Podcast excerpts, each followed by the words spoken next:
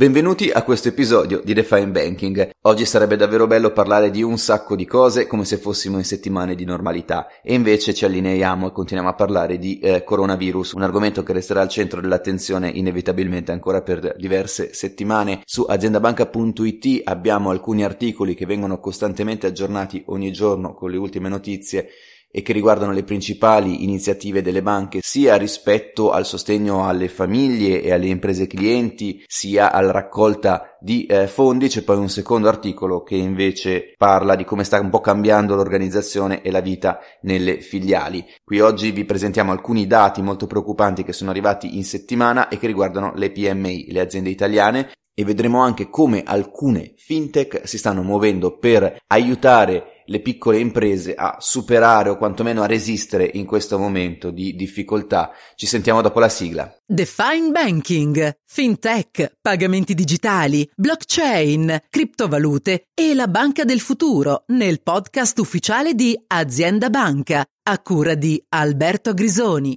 Ripartiamo da dove ci siamo lasciati 2 settimane fa, cioè l'impatto economico del coronavirus. Sono arrivati nuovi dati di Cerved che avete probabilmente già visto su molti giornali. In breve, questi dati che cosa ci dicono? Stimano per le imprese italiane una perdita di fatturato tra i 270 miliardi e i 650 miliardi nel corso del prossimo biennio. Sono dati duri e, come per l'indagine sempre di Cerved che abbiamo riassunto un paio di episodi fa, anche in questo caso il fattore determinante, quello da cui dipende tutto, è la durata dell'epidemia e dell'emergenza. Se la situazione che viviamo finisse a maggio 2020, si potrebbe tornare, secondo Cerved, alla normalità in un paio di mesi. Se invece l'emergenza dovesse arrivare alla fine del 2020, ci vorrebbero poi altri 6 mesi per tornare alla normalità. Il fatto è che in questo periodo l'economia italiana sarebbe completamente isolata. Quello che ci interessa qui è che Cerved ipotizza già per il 2021 un rimbalzo che ci porterebbe nei dintorni dei livelli del 2019. D'altronde, sulla natura economica di questa recessione, in cui sostanzialmente le persone non possono spendere e le aziende non hanno modo praticamente di produrre, si è già detto. Io continuo ad avere l'impressione che sia le stime iniziali sia quelle che vengono fatte in questi giorni si basino su dati ancora incompleti e che le variabili siano troppe. Quello che è certo è che i settori colpiti sono e saranno soprattutto il turismo, l'automobilistico e i trasporti, mentre le performance potrebbero essere piuttosto buone in settori come il commercio elettronico, la distribuzione alimentare moderna, ed è un termine questo moderna in cui chiaramente Cerved indica i supermercati e le grandi catene, non certo i negozietti di quartiere, la farmaceutica e gli apparecchi medicali. Al di là di queste considerazioni di Cerved, è indubbio che oggi sulle nostre imprese, ma anche sulle nostre vite di cittadini, a pesare soprattutto l'incertezza. Penso che possa confermarlo chiunque di noi in questo momento. Non sappiamo quanto durerà, non sappiamo che cosa succederà, non sappiamo come uscirne, non solo lavorativamente ma anche sul piano personale. Vi sarà capitato di leggere su alcuni quotidiani online i racconti dei medici di famiglia che stanno sentendo pazienti sostanzialmente in autoisolamento, che hanno dei sintomi che potrebbero essere quelli del coronavirus ma non hanno fatto il tampone, non sono in condizioni gravi, restano in casa con il dubbio, con l'ansia in realtà di peggiorare. Questa situazione di incertezza è quello che probabilmente caratterizza di più i nostri giorni in questo momento, a cui stiamo cercando di reagire tutti facendo cose online, sui social, anche sui balconi, ma secondo me in questo momento è proprio l'incertezza il fattore più devastante per tutti noi e per le nostre vite. Comunque, nel breve termine dobbiamo pensare a mantenerci in piedi, a resistere. È già possibile però chiedersi se, passata l'emergenza, avremo ancora un mondo così interconnesso e così globalizzato. Basta con queste considerazioni macro, torniamo alle nostre aziende. Le aziende hanno a disposizione le misure del decreto Cura Italia. Immagino avrete scaricato anche voi questo malloppo in PDF di 100 pagine. Mi astengo da qualunque considerazione, arriveranno altre misure, vedremo. Questi sono giudizi che andrebbero dati a posteriori e mai prima né tantomeno durante le crisi. Ci sono poi le condizioni di favore della moratoria ABI e alcune iniziative di singole banche. Però, ed è questo che mi interessava raccontarvi oggi, si sta muovendo anche il fintech. Pensiamo a Credimi. Credimi ha lanciato circa una decina di giorni fa Credimi Start, che è un finanziamento per ottenere fino a 20.000 euro rimborsabili in 5 anni e a partire dal 2021, che non richiede garanzie. Questo finanziamento è disponibile valere per società di capitali e società di persone con un fatturato di almeno 100.000 euro e diciamo un anno di attività. La richiesta viene fatta completamente in digitale, e ci mancherebbe altro in questi periodi, e la risposta viene data in 3 giorni. C'è chiaramente il sostegno del fondo di garanzia di Mediocredito Centrale ed è evidente che qui la necessità, l'idea di fondo è sostenere la liquidità delle imprese ferme lato produzione oppure lato vendita oppure addirittura entrambe, e che devono comunque pagare affitti, stipendi e fatture. La prima preoccupazione in questo momento è riuscire a incassare per riuscire a pagare. La prima preoccupazione delle aziende in questo momento è farcela con i soldi a disposizione. Per questo trovo molto interessante anche l'iniziativa di Gruppo Sella con la startup Vidra, una startup biellese cresciuta proprio all'interno del centro di innovazione Sella Lab. Che cosa è Vidra? È una piattaforma per l'e-commerce che fornisce sostanzialmente una soluzione chiave in mano, è tutto pronto. C'è un sito internet già predisposto con il catalogo e la navigazione, in realtà ogni azienda poi può scegliere tra una serie di template preimpostati. Vidra permette anche di accettare pagamenti tramite PayPal e carta di credito e, se richiesto, offre direttamente al commerciante più servizi di spedizione e consegna. In pratica si crea il proprio negozio virtuale con una procedura praticamente guidata di caricamento di informazioni e immagini sui prodotti, e anche il magazzino e le giacenze possono essere gestiti tramite la piattaforma.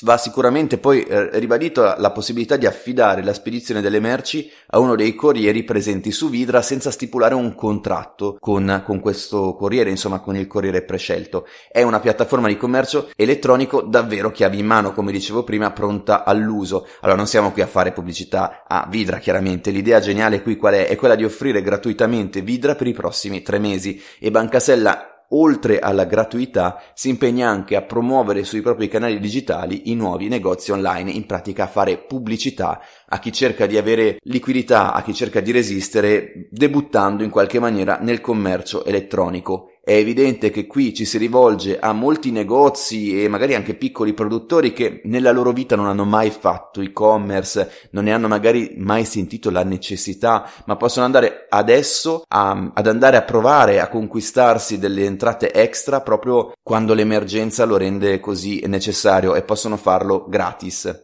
L'esempio di Vidra porta a una prima considerazione, e cioè che l'effetto di questa emergenza nel lungo termine non sarà solo economico. Lo stiamo vivendo in pratica quotidianamente nelle nostre abitudini di vita e di lavoro, sicuramente in negativo per quanto riguarda le nostre libertà di uscire e di svagarci, ma stiamo anche resistendo lavorativamente in molti casi e in molti settori grazie alla tecnologia e al digitale, che mai quanto ora sono davvero parte integrante delle nostre esistenze. Non posso sapere quanti piccoli negozi sperimenteranno l'e-commerce grazie a Vidra, lo sapremo a posteriori. Io spero ovviamente che questa esperienza sia un grandissimo successo, però sicuramente i negozi che lo faranno, i negozi che ci proveranno, impareranno che le cose si possono fare in modo diverso. Tutto quello che stiamo vivendo porterà un cambiamento culturale in molti di noi, e questo è, se possibile, uno dei pochi, dei rarissimi lati positivi, e dovremmo cercare di valorizzarlo. Una seconda considerazione riguarda il famoso ruolo complementare delle nuove realtà fintech rispetto al mondo bancario, diciamo, tradizionale.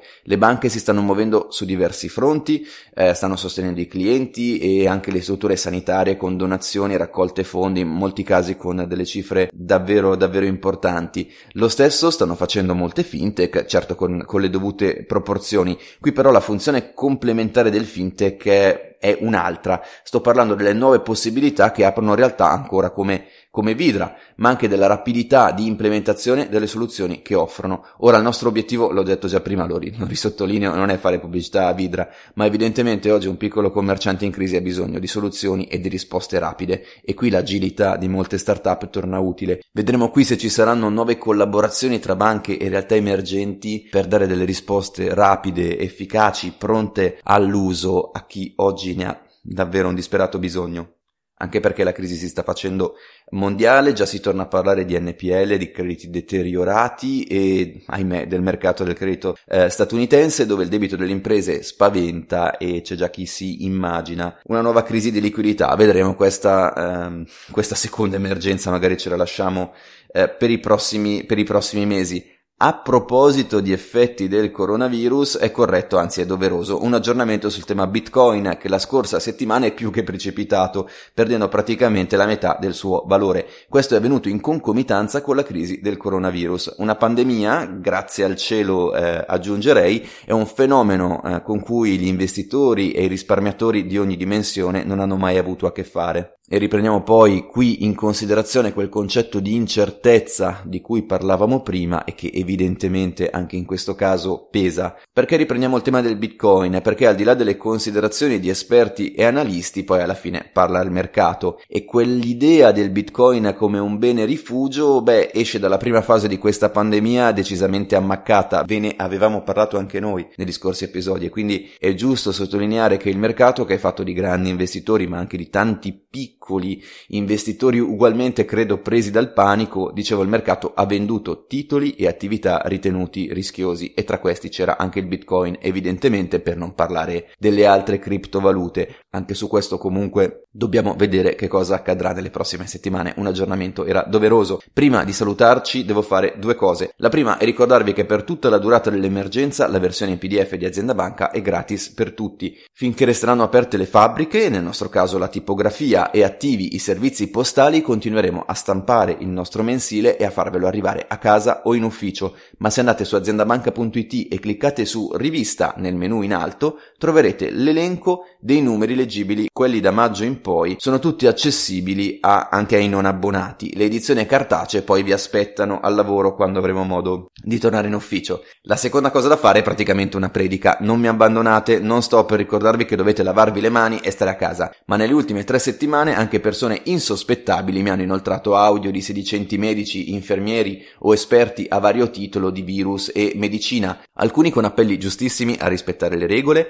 altri con consigli pseudomedici senza davvero alcun valore scientifico, o peggio ancora con vere e proprie teorie del complotto. Apro quindi una piccola parentesi antibufala. Il consiglio è quello di seguire la nostra deontologia, quella giornalistica, e verificare le fonti. Andate a cercare online se qualcuno ha già dimostrato che quel messaggio, quel contenuto, quell'informazione è una bufala. Io vi indico alcuni maestri del genere chiaramente della lotta alle bufale. Ci sono David Puente su Open, ma ci sono anche Paolo Attivissimo, che con il suo blog Il Disinformatico segnala anche alcune castronerie assolute dei miei colleghi giornalisti, e poi ci sono 2 siti web, bufale.net e butac.it. vi faccio lo spelling: Bologna, Udine, Torino, Ancona, Cagliari. Proprio butac è l'acronimo di bufale un tanto al chilo. Proprio la redazione di Butac segnalava la difficoltà di stare dietro all'incredibile numero di audio e di segnalazioni di potenziali bufale. Io personalmente penso che non riuscirò mai a capire che cosa possa portare una persona sana di mente in un momento come questo, ma anche in generale, a registrare un audio in cui si spaccia per medico e racconta un sacco di stupidaggini. Comunque avete capito il senso della predica: occhio a quello che condividiamo, pensiamo al futuro e non diffondiamo stupidaggini. Noi ci sentiamo giovedì prossimo. Hello, it is Ryan, and we could all use an extra bright spot in our day, couldn't we? Just to make up for things like sitting in traffic, doing the dishes, counting your steps, you know, all the mundane stuff. That is why I'm such a big fan of Chumba Casino. Chumba Casino has all your favorite social casino style games that you can play for free anytime, anywhere, with daily bonuses. That should brighten your day a little. Actually, a lot. So sign up now at chumbacasino.com. That's chumbacasino.com. No purchase necessary. VGW Group. Void where prohibited by law. See terms and conditions. 18+.